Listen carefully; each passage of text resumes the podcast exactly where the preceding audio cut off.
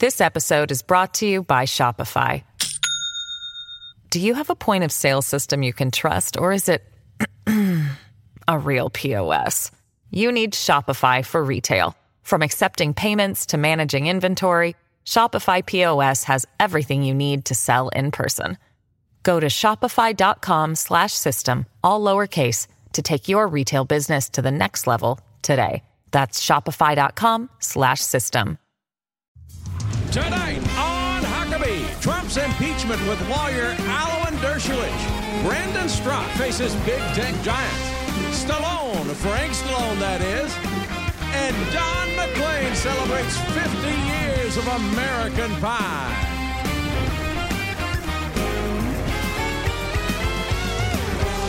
That's Trey Corley in the Music City Connection.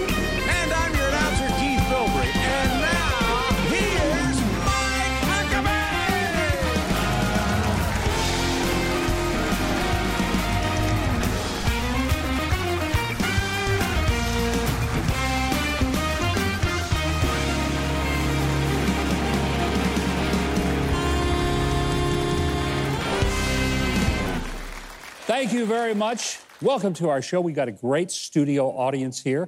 Even in the days of COVID, we're still able to have a few folks come and be with us, and we hope you'll join us real soon. Wear your mask, socially distance, but come. We have a great time.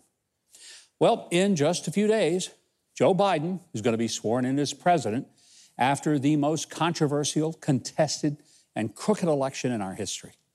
Now, just to make sure that none of the 74 million Americans who voted for President Trump forget how much they hate him and us, Democrats in Washington impeached the president for a historic second time.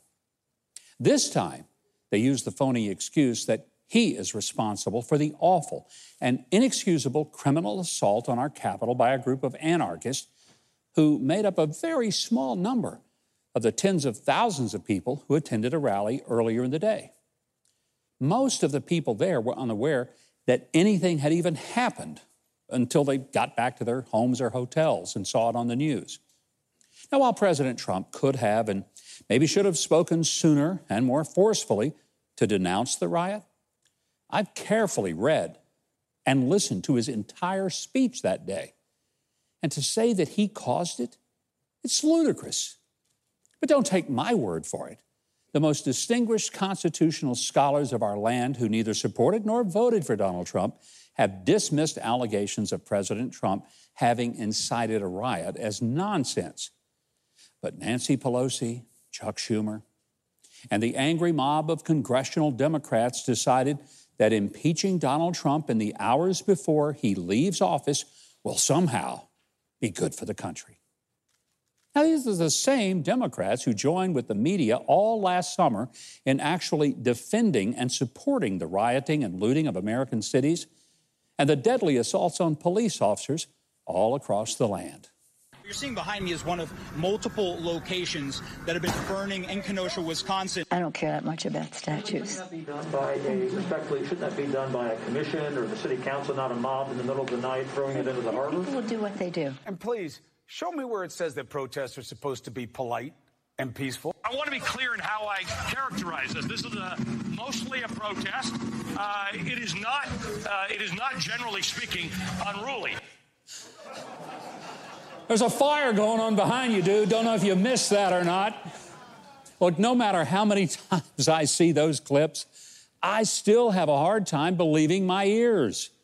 Meanwhile, conservatives condemned the lawless anarchy in our streets then and equally and forcefully condemned it when it happened in D.C. on January the 6th. There should be no double standards. But the left in America has begun way beyond a double standard. They have no standards, just emotional outrage, hate, and blind bigotry toward everyone who won't surrender to their iron fist. The second phony impeachment is being done without any evidence presented, no hearing, no witnesses, certainly no due process. You thought about this serial killers like Ted Bundy and Jeffrey Dahmer were given more due process than President Trump. And when a mob, whether it's rioters or members of Congress, and the media deny judicial process and rush straight to a verdict and sentencing. It's not justice. This is one mob reacting to another mob. And that is the logic of a lynching. I sure wish that members of Congress were as concerned about the destruction of the places of business owned by law abiding citizens in Seattle, Portland, Minneapolis, New York, or Los Angeles as they were by the destruction of where they do their business. And soon, yes, it'll be President Biden. He continues to claim that he wants healing and unity. But is that what he expects will result from the condescending rage directed toward the half of America who voted for President Trump? Look, I'd love to see the country come together and act like America again. But I'm not going to march willingly behind those who truly believe that voices like mine ought to be closed off from social media or kept from employment, are freely harassed in restaurants, shopping centers, or public places. So if Joe Biden wants to unify the country to respect the rule of law for all, stop big tech from crushing competitors and conservatives, and move toward ending poverty, build some roads, stand up to China, and take care of our military and our vets. If you do that, I'm all in. But if you keep your pledge to push abortion even to the moment of birth, and want taxpayers to fund the folly of letting seven year old kids surgically change their gender, open the borders of our country with no controls, punish work by taxing the people who have jobs to redistribute their money to those who refuse to work, and then force churches and faith based colleges and organizations to surrender to views that violate the teachings of the Bible, then count me out. That's not asking for my cooperation. That's asking for my surrender to an agenda that's antithetical to my faith, my family, and my freedom. And that's not a call for unity, but uniformity. It's not asking me for tolerance, but obedience. And it's not a call for healing, but for more hurt and hate. And to that, I'm pretty sure I speak for many of the 74 million Americans who will respectfully say, no thanks.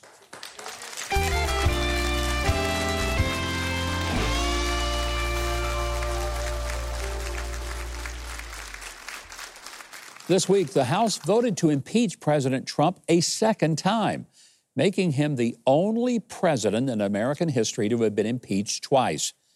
My next guest represented the president during the first impeachment, and he might do it again. But it's not because he's a Trump supporter or even a Republican, because he's neither one. It's because he believes in the Constitution and he believes a legal system that treats everyone equally, even a president.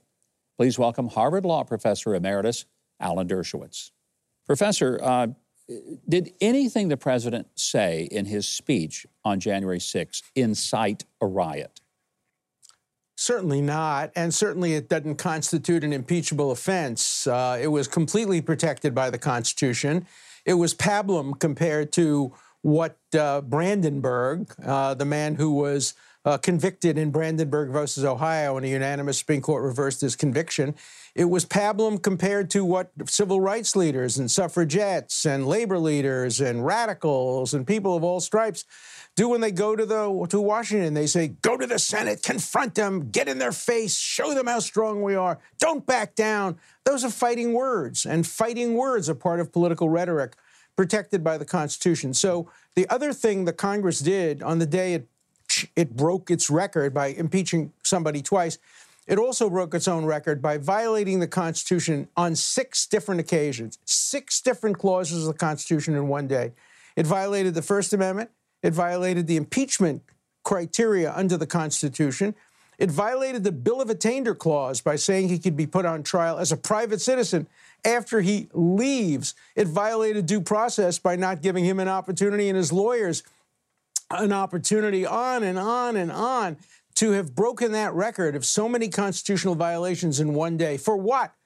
In order to end the presidency a few days earlier and leave us with a legacy of a broken constitution, it's just not the right thing to do. I, have heard you mention that this is going to lead to uh, every party out of power using impeachment as a process just to gig the other side. And true to form, Sure. uh, a Republican legislator introduced articles of impeachment uh, on Kamala Harris uh, just this week. So I guess we're already seeing what you prophesied.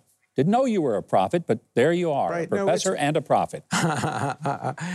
Oh, you know, the Talmud says that prophecy ended with the destruction of the second temple, and he who tries to prophesy is either a fool or a knave, and I hope I'm neither. But I, I look, it's going to become look. If you were to announce that you want to run for president in 2024, you'd be a very strong candidate. The Democrat controlled House and Senate could impeach you, a private citizen, in order to stop you from running. It has turned impeachment into a weaponized political, normal thing to be used politically instead of an extraordinary measure to remove a president who's committed treason, bribery, other high crimes and misdemeanors. It's so in violation of the framers' intent. It's what Hamilton called the most dangerous thing to allow impeachment to go forward simply because you have the votes to do it. And that's exactly what the Democrats did. Uh, let me assure you that I will not be running in 2024 or any other year. I'm done running. I've been there, done that. Uh, so we're going to let somebody else experience that joy. Troubling to well, me. you're only saying this because you don't want to get impeached. That's all. You're only, you know, that your Sherman statement Yes. is not credible. It's it's only because you don't want to be impeached. You'd be a great president. I'll, I'll say what uh, Abraham Lincoln said about being run out of town on a rail. If it weren't for the honor of it, I'd just soon pass. Uh, what is troubling most to me, Professor, is that there was no due process. Uh, it's one thing to say we're going to charge someone, we're going to uh, present the evidence against them, but then we're going to give them a defense. In this case, the House rushed to a process which they did not give him a defense, nor did they produce any evidence. As a constitutional law perspective, uh, from your uh, vantage point, why should every American, even the people who hate Donald Trump, be concerned about that precedent? Because what they did to Donald Trump today, they can do to a Democrat tomorrow, and they can do to you the day after mm. tomorrow. If Congress claims the authority to put private citizens on trial, we go back to the pre revolutionary British system where Parliament tried people, and that was called a Bill of Attainder. And the framers of the Constitution explicitly prohibited Congress from passing bills of attainder, which means Congress has no jurisdiction to try people who are not currently in office. And even if they start the trial while he's still in office, the minute he leaves, 12 o'clock noon, January 20th, the Senate loses all jurisdiction over him as a private citizen. And if they claim jurisdiction over him, they're going to claim jurisdiction over you. It's McCarthyism all over again, but McCarthyism of the left rather than the right, the McCarthyism that I grew up with and fought against in the 1950s. You were a part of the legal team that defended him in the first impeachment. Do you expect that if this thing does actually end up in the Senate and go to trial, as they impeach a private citizen, will you be on that legal team again? I think it would be a mistake to have the president present a substantive defense in front of the Senate. I think his best uh, approach would be to deny the power of the Senate to try him and to take the case to court rather than to have him subjected to uh, a partisan or even a bipartisan vote in the United States Senate. So I don't see any room for a lawyer. Lawyer had no role to play during the impeachment. Nobody called on any lawyer to defend the president. And I don't think a lawyer has a real role to play. This is political theater, and I'm neither a politician nor an actor. So I don't really want to participate in a show trial. I think the challenge should be made in the courts against the power of the Senate to put on trial an ordinary citizen. Some have suggested that the reason that uh, Nancy Pelosi has pushed for this and the Democrats have gone along is that they want to somehow disqualify President Trump from running again in 2024. I- Is, is that a legitimate argument? Would, would they, in fact, disqualify him? How do you disqualify somebody uh, from running if he hasn't been convicted of criminal activity? No, and you can't do that. The text of the Constitution is clear. Um, judgment in cases of impeachment shall not extend further than to removal from office and and disqualification. In other words, if you remove him from office, then you can disqualify him, but you can't just disqualify him. The word and is in the conjunctive, not the disjunctive. It doesn't say that you can remove him from office or disqualify him. It comes together. And if he's not in office, you can't disqualify him. The Senate has no role in picking candidates for future office. That's not their function. Their function is to remove a president who has explicitly violated the four criteria in the Constitution treason, bribery, other high crimes, and misdemeanors. And President Trump doesn't fit into any of those qualifications. So impeachment is improper, and certainly simply putting him on trial to disqualify him is a classic bill of attainder, a classic bill of attainder, according to the Supreme Court of the United States. Professor, you always uh, uh, impress me. Uh, I, I only would have said, just for you, I might have gone to law school. Thank you so much for being with us. It is Ah, I a, wish you a delight Good. to have you here. And you can follow Professor Dershowitz on Twitter, for now at least, at Alan Dersh, and take a listen to the Dersh Show podcast. That way you can get Alan's thoughts on current events. Keith Bilbrey is about to break some news by telling us what's next on the show. Well, coming up, Walkaway Campaign's Brandon Straka, and later, rock and roll legend Don McLean. Don't go away.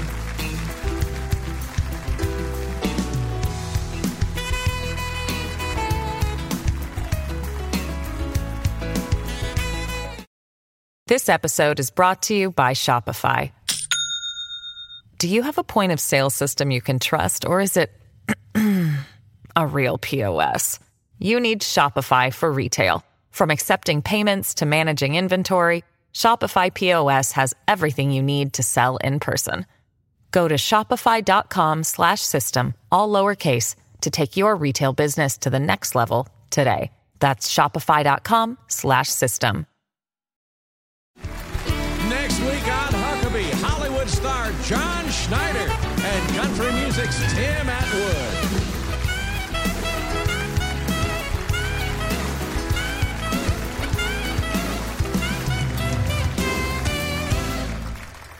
Welcome back. Brandon Straka was a lifelong Democrat who decided in 2017 that he just didn't like what the party was turning into, and he couldn't stay silent about it anymore. So his walkaway group had more than 500,000 supporters on Facebook alone. Well, that is until last week when the page was blocked from the social media network, along with many other conservative voices, removing the testimonials of thousands of people who were equally fed up with the media and the leftist propaganda. So, to talk with us about what he's doing about this wave of censorship, Brandon Straka. Brandon, welcome back. It's Hey, good to thanks have for you having me. back. Good to be back. You were first with us when you just really had launched the Walkaway movement. Yes. And it grew like crazy. Yes. And uh, it may shock you, but we actually doubled in size over 2020. This amazing thing happens when you shut down the economy, when you prevent people from being able to work, when you allow people to go out and riot and smash windows and burn neighborhoods. People don't like it. They really And- don't, do Yeah, they? it's weird. And uh, so uh, hundreds of thousands of more people joined our group just in 2020 alone. I have so admired what you're doing because you, you've taken a big risk personally and professionally because a lot of people were really, really mad at you because you had the audacity to say, hey, there's something not quite right about the left's agenda. Right. Uh, and and I, I thought it was brilliant. You said, I'm walking away. Yes. I'm going to be my own person, think for myself. Well, a lot of those people are celebrating now that you know we're, that I'm being deplatformed or that I'm being silenced in a way, and it's a very peculiar time I think that we live in when people allow their hatred for somebody based off a, a, a different political ideology to infringe upon our freedoms. Yeah. That it's like, do you what what means more to you, hating me or having the freedom of speech in this country? Because I don't want to shut anyone down. Even the people who are celebrating me being shut down, I will fight for their right to speak. See, because I think everyone should be able to speak I in this think country. that's exactly what America is supposed to be about. Yeah. Couldn't agree more. So, walk us through what happened. You're moving along with your organization, you're Right. getting thousands and thousands of people who agree with you and become part of it. Then what happens all of a sudden? Well, last week I woke up and one of my employees called me and she said, uh, The group is down and I've been banned from Facebook. I thought, huh? So I tried to get on Facebook myself and discovered I was banned. Almost simultaneously, my phone started blowing up with text messages and phone calls from employees, volunteers, all saying, We've been banned from Facebook. What's going on? So we've still gotten no ac- explanation as to what it is that we did or what the offensive post was or anything like that. We've gotten no um, explanation whatsoever. But they banned me, they banned my employees, they banned my volunteers. And I want to make clear some of these people are just contractors. Yeah. Now, it, this may be hard for some people to remember, but there used to be a time when you know people just did their job and they didn't ask who did you vote for before deciding whether or not they'd work with you. Well, there's still people like that in the world. So, I mean, I have videographers, I have merch managers, people who I'm just one of many of their clients. They've been banned. So they now can't do business with their other clients on Facebook just because of their association with me. See, that is like second degree punishment of people who have nothing to do with you. But they may I not don't even think be Trump supporters. Yeah, but I don't even think you should be banned and all your the people. And no word from Facebook as to why. No. We're, t- we're going through many different avenues to try to get through to somebody. And that's one really nice thing is when you build up a platform as I have and people know who you are, there's a lot of people willing to reach out and help. And so I'm very grateful that many, many people are, are currently trying to get us in the door to talk to somebody who might be willing to help us. But you, you know, there's hundreds of thousands or more people who don't have that, uh, that privilege like I Sure, have. And yeah. they're just banned and that's all there is. You know, we hear uh, members of the House and the Senate, and they have hearings. We have had a lot of hearings with Mhm. Zuckerberg and Jack Dorsey of Twitter and different ones who come in and they act like, oh, yeah, we're, we're trying to be more fair minded. Nothing happens. Right. Have you had any contact with any member of Congress over this? Well, I have reached out to them, especially the ones who virtue signal constantly that this is a very important issue to them, Mm-hmm. that, uh, th- that they're doing everything that they possibly can to make a change. None of them have responded to me. And some of them are even Congress people that I've met personally. I've shaken Yeah. their hands. They said, I love what you're doing. Well, I've been deplatformed, and, and none of these people are reaching out to try to help me. And I I think that doesn't it sometimes just feel like theater? Like we're just watching theater? It's like nothing actually changes. Yeah. We're just watching a soap opera, and then nothing actually changes. And, and the sad thing, what we're watching is the destruction of free speech, the destruction of the idea of an open forum where people can express themselves. Mm-hmm. You know, if there's something that you say I don't like, I mean, the best thing in the world is to let me have my own soapbox and I say it. Let the people decide whether they like what you said or what I said. That's the way America is supposed to work, not shutting down the voice that doesn't agree with the, the dominant left that owns the platform. Well, this is what I don't understand. Number one, why would anyone want to exist in a monolithic system where there's only one party, one voice, one accepted uh, narrative that we're all sus- supposed to Sounds like to? China, doesn't it? Right, it does. But you know, I, just three, four years ago, I was a diehard liberal. I was a Hillary Clinton supporter. And through conversation, through debate, through research, I have completely changed my mind. Hmm. And I'm so glad I did. What if we existed in a system where I couldn't do that? Yeah. What if I wasn't allowed to hear other ideas that completely changed my mind? I don't want to live in that country. But what do you do to be able to communicate? If you don't have Facebook, which has been your primary platform to communicate with the walkaway crowd, where do you go? What, what can you now do and where can people find you? Well, they didn't just take us down on Facebook. Within the next two days, they also uh, canceled us our, so, our uh, email platform, so we can't email our base. And they also, we've been suspended from our fundraising platform pending an investigation if we're a violent organization. An investigation of what? Th- They won't tell us. They won't tell us. I do not know. Um, but so in the meantime, what we're doing is we're trying to uh, connect with more conservative-minded uh, platforms that are not going to discriminate against us and are not going to cancel us for having uh, our own opinions and our own point of view. Um, and what I'm really telling conservatives right now is the time is over for us just whining and moaning about being second class citizens on these leftist platforms. I liken it to an abusive relationship. We have stayed in this abusive relationship for years and years and allowed them to have all the cards and all of the control. It's not going to be an easy process, but we must, I think, kind of channel the spirit of the pioneers who built this country. And it's time for conservatives to build up our own social media platforms, our own uh, emailing platforms, our own fundraising platforms. We have to become completely autonomous. We have to become completely self reliant and no longer be in a position to allow these people to push us around. Are, are you seeing more and more people who have been on the left who are waking up and realizing that they're being stifled and that their views are not being respected. What the left is doing right now in this mass tech purge is going to backfire spectacularly. Mm. If I had a group right now, we'd be up to a million followers because this is going to wake so many people up. And if I may quickly say, for people who want to continue to support the work that we're doing, go to walkawaycampaign.com and you know just follow us, donate, do whatever you can because we're going to rebuild from the ground up bigger and better than ever before. Brandon, I respect you more than I can possibly express. It is an honor to have you back. Thank Love you. being back. We'll be keeping up with what's going on. Thank you, sir. Well, for now, you can still follow Brandon on Twitter. We don't know how long that's going to last. and if you want to keep up with Walkaway, uh, you can find their group on Clout Hub. Also, sign up for updates at walkawaycampaign.com. That's walkawaycampaign.com. Next, film star Frank Stallone. Later, I am second author Doug Bender. Plus, we celebrate 50 years of Don McLean's American Pie on Huckabee.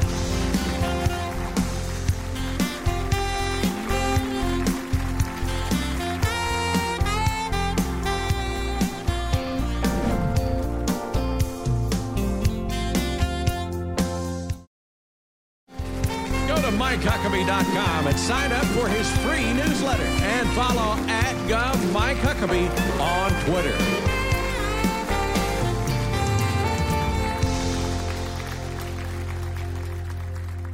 There is a new award winning documentary about a singer, songwriter, and actor who has been in 77 movies and TV shows. He has had multiple platinum and gold records and a top 10 hit. He's also been nominated for a Grammy and a Golden Globe. But he's still constantly compared to his brother. Here's a sneak peek at Stallone. Frank, that is. I get a call in 1975 from my brother. My brother had moved to California. He is starting a little movie called Rocky and says, I need a song. Why he called me? Because there was no budget. I remember just sitting there going, take it back, dun, dun, dun, dun," on my guitar, just figuring something out.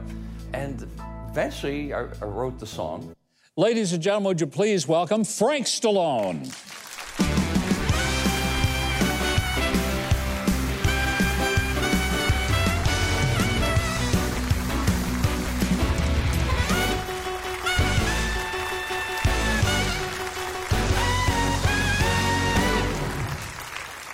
What an honor to have you here. Well, I'm very happy to be here. I love Nashville, and this was a wonderful thing to do. I think you may be one of the most versatile entertainers I've ever met because I've seen you act my favorite Tombstone? film, Tombstone. Yeah. You know, people don't probably even realize. No, I never get recognized because I only did, out of 77 movies, I did two movies. I wore a mustache, Tombstone and Barfly, and had the same name, Eddie. So, but people go, people go, you were You're in Eddie." Tombstone? yeah, but I, of course I had a handlebar mustache, you know. You know, I, I've seen that clip a gazillion times because I love the movie. Oh, Val Kilmer and I. yeah. What a great, great But I guess film. I actually live, so if they ever do Tombstone 2, the only two left are Kurt Russell and myself. Yeah, you know, all the others have died Oh, at the OK gone, yeah. That's right, But you know, dead. you also uh, the opening song to Rocky, "Take Me Back." Yes. You wrote it. You Mm-hmm. sang it. I, I think a lot of people say, "Oh, that's the guy that did that." That's what this whole movie, Stallone Frank, that is, is about. Now, why I named it Stallone Frank, that is with the big thing and little Frank, Yeah. because I did a, I've done 77 movies, 60 of them are lousy. Cheap, cheap, you know. That's honesty. It was like, eh, we can't afford 20 million, but 20,000 we'll get Frank. so I did these movies, and I knew what they were going to do. I played along with the game. And they go, so when the movie would come out in Uh-huh. VHS, all the the whole top of it would be like this, Stallone. so people come in and go, wow, Yeah. Sylvester's got a new movie. And then they go, oh, Frank, that, oh, all right. so I did a movie with Christopher Mitchum, Ro- Robert Mitchum's son, the big Savage Harbor, Stallone, Mitchum, they're back. Frank and Chris. So it's I called bet it sold some movies. yeah, out of curiosity, they're probably saying, you know, I've done some movies that are so bad that they're actually brilliant. Because no one's going to consciously go out of their way to make a movie that horrible. You know? You know, you're also though a, a true world class musician. oh, thank you. No, I mean I, I've seen so much of the stuff you've done musically, Mm-hmm. I, and I mean obviously that is a real part of who you are. That's more who I am. I mean, I've done the movies, but basically, I learned on the job. In other words, I didn't go to Juilliard or the Royal Yeah. Academy. You know, I barely got out of high school. So I mean, so basically, I learned on on the job. To- I mean, I was always a ham anyway, but I learned to act on the job. But I, I would consider myself more more or less a singer, songwriter, musician. Now, in the film, uh, Stallone, Frank, that is, Yeah. which is a wonderful documentary people can get. Uh, your brother is a part of it, and he talks about that relationship with you. Arnold Schwarzenegger is in it. Uh, a lot of very famous celebrities. Yeah, some Danny Aiello, Yeah. uh, Guns N' Roses, Hall Oates, uh, Bon Jovi, Richie from Bon Jovi. So a lot of people I've grown up with. Now I, people go, so what made you want to do a documentary? So I go, wait, wait, wait, wait. I did not want. They, they came to me. It wasn't like, hey, you know what? My career's in the toilet. I'll make a documentary of myself. So, yeah. so it wasn't like that. It was like, you know, so these young filmmakers from Texas came to me and go, Frank, I tell you, we like to do a documentary. I go, really? You know, because this point I've been beat up so bad for 45 years. I was like, really? What else? So I gave them all the names of the people I'd known. Yeah. And they went out. I was not at any of the interviews because I wanted to be surprised. Now, some people would say, ah, he was a creep back then, you know, whatever.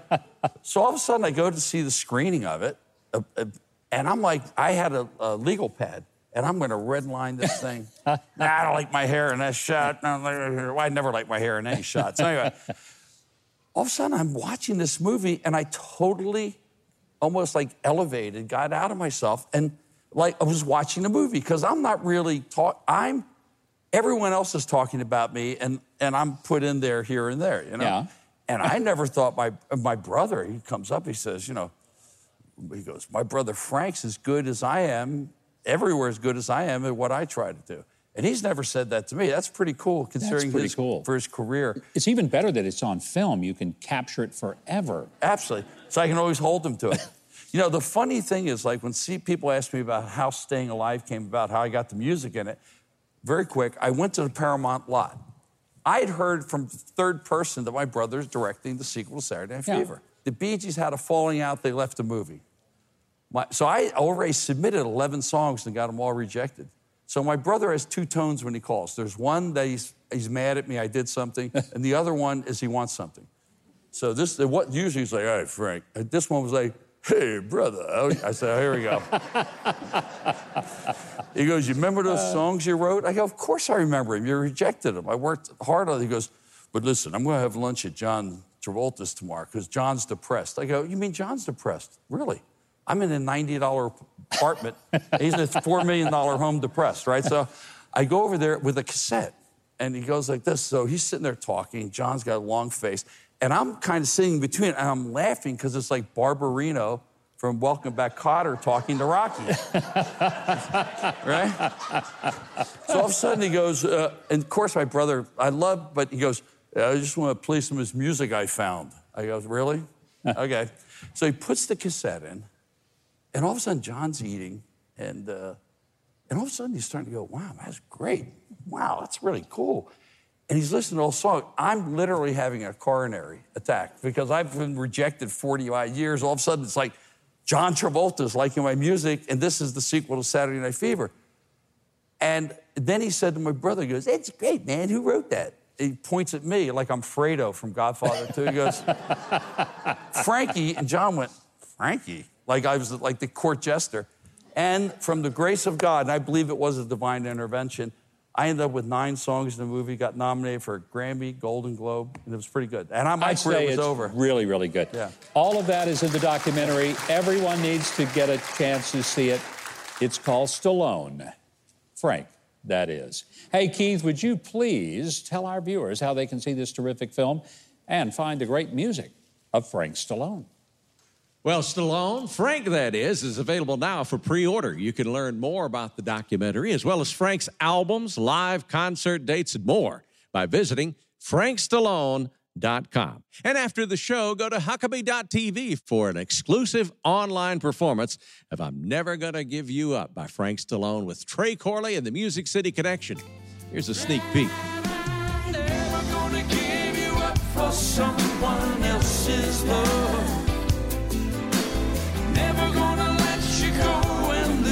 someone I love. Oh, oh tonight,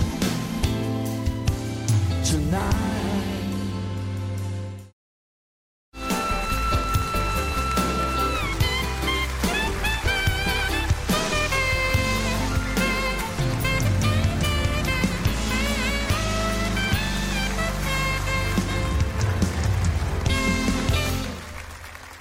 Welcome back. Hey, how about a hand of appreciation for the best band in Nashville and the country, Trey Corley and the Music City Connection. Well, we are finally seeing a little light at the end of a long COVID tunnel, and we're all wanting to travel again as soon as possible. Now, I hope you'll go with me this fall to trace the steps of the Apostle Paul on a Mediterranean cruise. I promise our ship is far nicer than the one Paul had. That I promise. And the trip is going to be from October the 24th through November the 2nd. We've got the entire luxury ship to ourselves. It's going to be an inspirational and relaxing experience. Great Bible teaching and outstanding entertainment all along the way.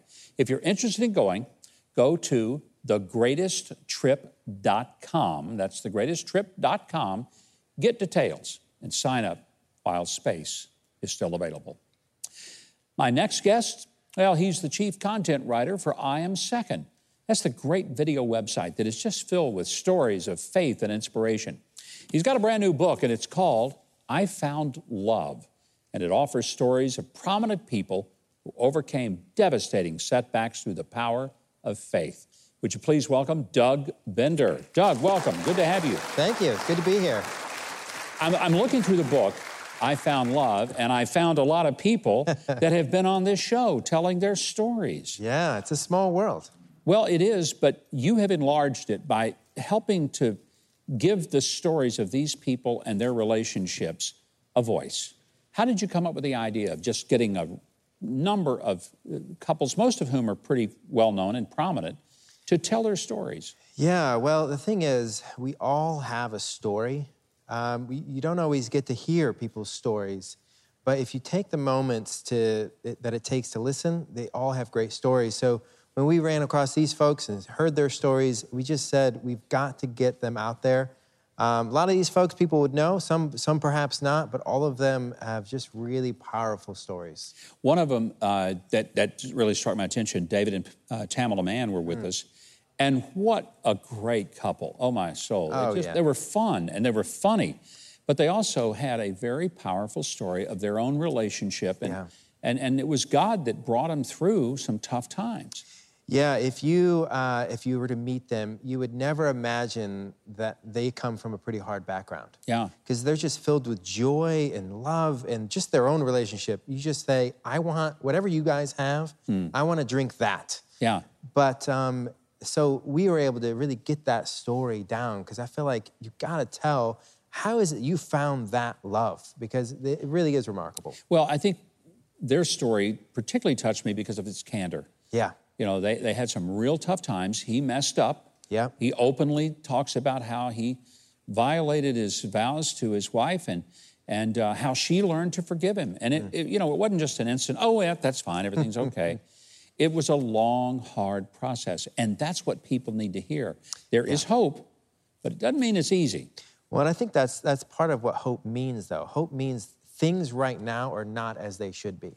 If they were as they should be, we wouldn't need hope. We'd Hmm. already have it. Ooh, well said. And I think that's the power of, of telling these stories, because they're, they're pretty messy stories. All of these, uh, we're not telling very clean stories in the sense that these are all people that have a lot of issues.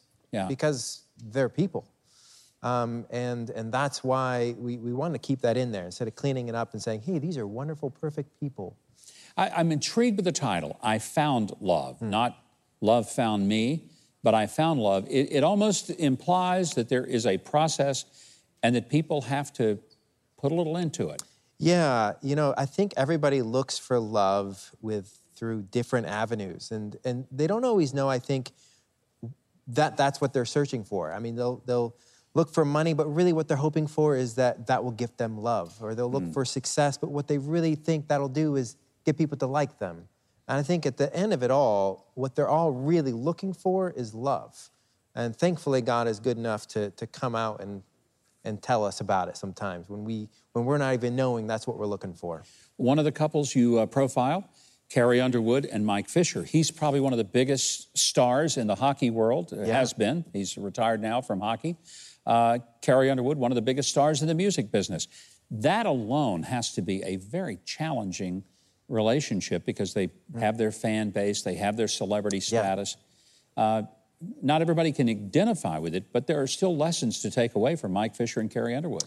You know, even when I was writing that story, I, it really hit me because that, you know the part of their story that isn't always quite as public is they had a number of miscarriages, Hmm. and that's part of the story we tell there.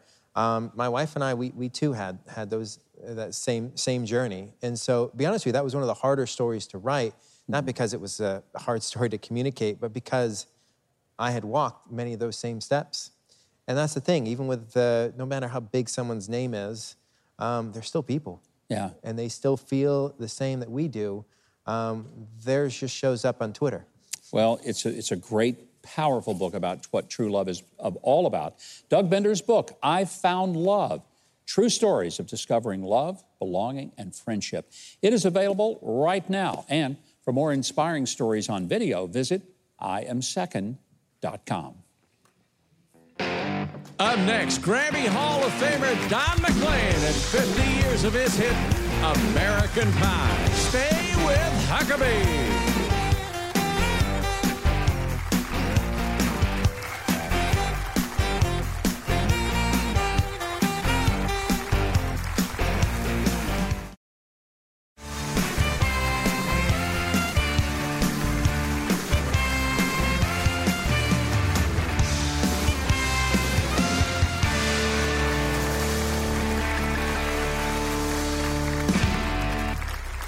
Fifty years ago, Don McLean's American Pie album was released, and the title song became a number one hit in the USA and four other nations, making him an international rock star. Follow up international hits like Vincent and Crying led to over 20 successful world tours. American Pie was Don's magnum opus to rock and roll. It's a ballad that recalled the airplane crash of rock and roll's Buddy Holly, Ritchie Valens, and the big bopper J.P. Richardson. The song also captured America's cultural shift in the 60s. Tonight, we honor the 50th anniversary of American Pie and its singer and songwriter, Don McLean. Don, Thank you. welcome back to the show. Thank you for having me. Thank you. You know, this song has been interpreted by everybody who's ever heard it, and they tried to figure out what you meant. I read something you said, I thought was beautiful. You said, Don't overthink it, it's poetry. So, have we overthought the lyrics to the song? My idea was, and I have these ideas for songs that are really uh, almost like inventions.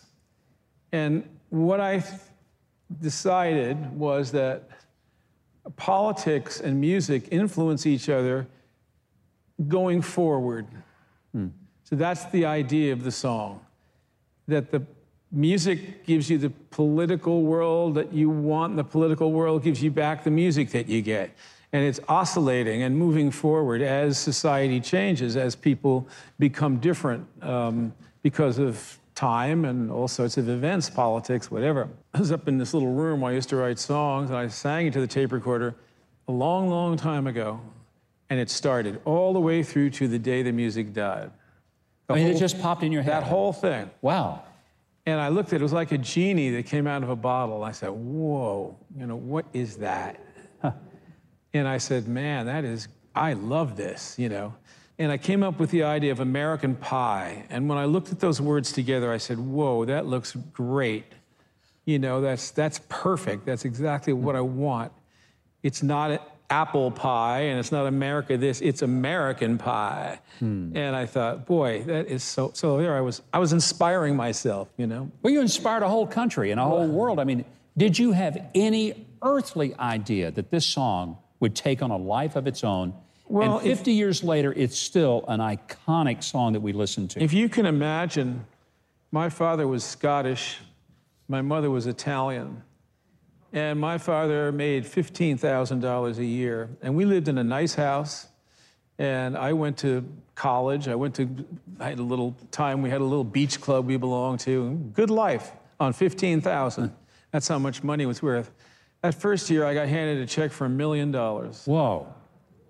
And that was in 1971. That's a lot of money in 1970. yeah. You know what? That's a lot of money now. and so it was so overwhelming. Wow. Uh, and I was always thinking about my father. Hmm. You know, first of all, what would he think about this? You know, and that was just the start. You know, it's pretty fascinating. Of all the thousands and thousands of songs that have been recorded throughout the entire century, American Pie was listed in the top five songs out of tens of thousands of songs, top five of the most influential songs of the entire century. That's a pretty big deal, Don. A pretty big deal. Well,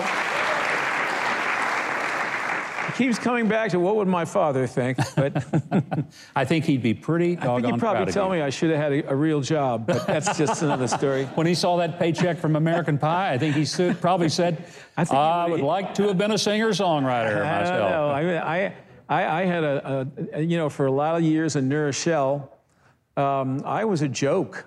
You know, a guy who quit school and didn't make it a singer, and I was went back to school, you know, and people, oh, him, you know, blah, blah, blah. Well, recently in my hometown, they unveiled a, a 40 or 50 foot high mural on the side of a building, and it's me. Uh, because New Rochelle put up about 10 different murals, and they're all beautiful. And that's got to be the greatest feeling in the world to Oh, all those people that thought, Once again, what Don McLean will never say? make it. Well, you did. and you know what? The greatest evidence of you having made it is you're on my show and you're going to do American Pie with I us. am. I'm Does going it to get do any it. better than that? No. Can't wait. Well, in a moment, Don is going to perform his 50 year old hit, American Pie. But right now, here's Keith to tell you how you can get more of the music of Don McLean. For all things Don McLean, including his October release of Still Playing Favorites and even your own signed Don McLean merchandise, go to his website, donmclean.com, and listen to all of Don McLean's music on Spotify. Coming up after the break, Don McLean performs with Trey Corley and the Music City Connection with Mike on bass as we celebrate 50 years of American Pie on Huckabee.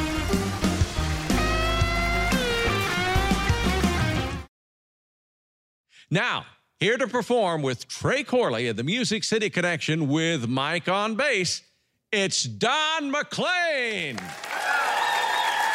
long, long time ago.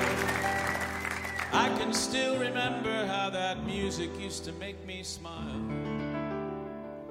And I knew if I had my chance that I could make those people dance. Maybe they'd be happy for a while. But February made me shiver with every paper I deliver. Bad news on the doorstep. I couldn't take one more step. I can't remember if I cried when I read about his widowed bride. But something touched me deep inside the day the music died. So bye bye, Miss American Pie. Drove my Chevy to the levee, but the levee was dry. Them good old drinking whiskey and rye, saying this'll be the day that I die. This'll be the day that I die. Did you write the book of love? Do you have faith in God above? If the Bible tells you so. Now, do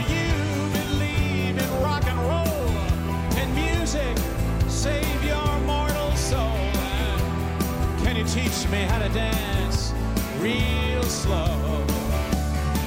Well, I know that you're in love with him, cause I saw you dancing in the gym. You both kicked off your shoes. I dig those rhythm and blues. I was a lonely teenage bronc and buck with a pink carnation and a pickup truck. But I day the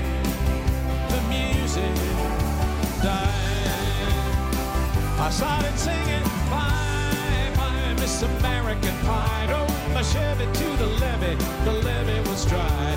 Them good old boys are drinking whiskey and rye and singing, This will be the day that I die. This will be the day that I die.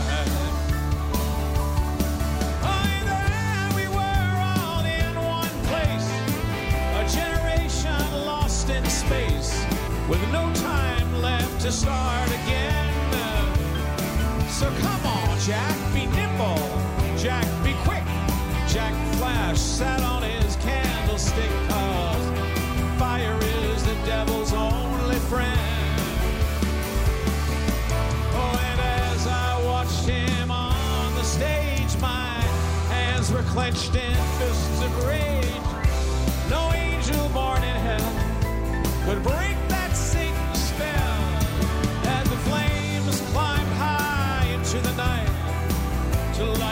sacrificial rite, I saw Satan laughing with delight. The day the music died, he was singing bye bye, Miss American Pie. Drove my Chevy to the levee, but the levee was dry. The good old boys are drinking whiskey and rye and singing, This will be the day that I die. This will be the day that I die.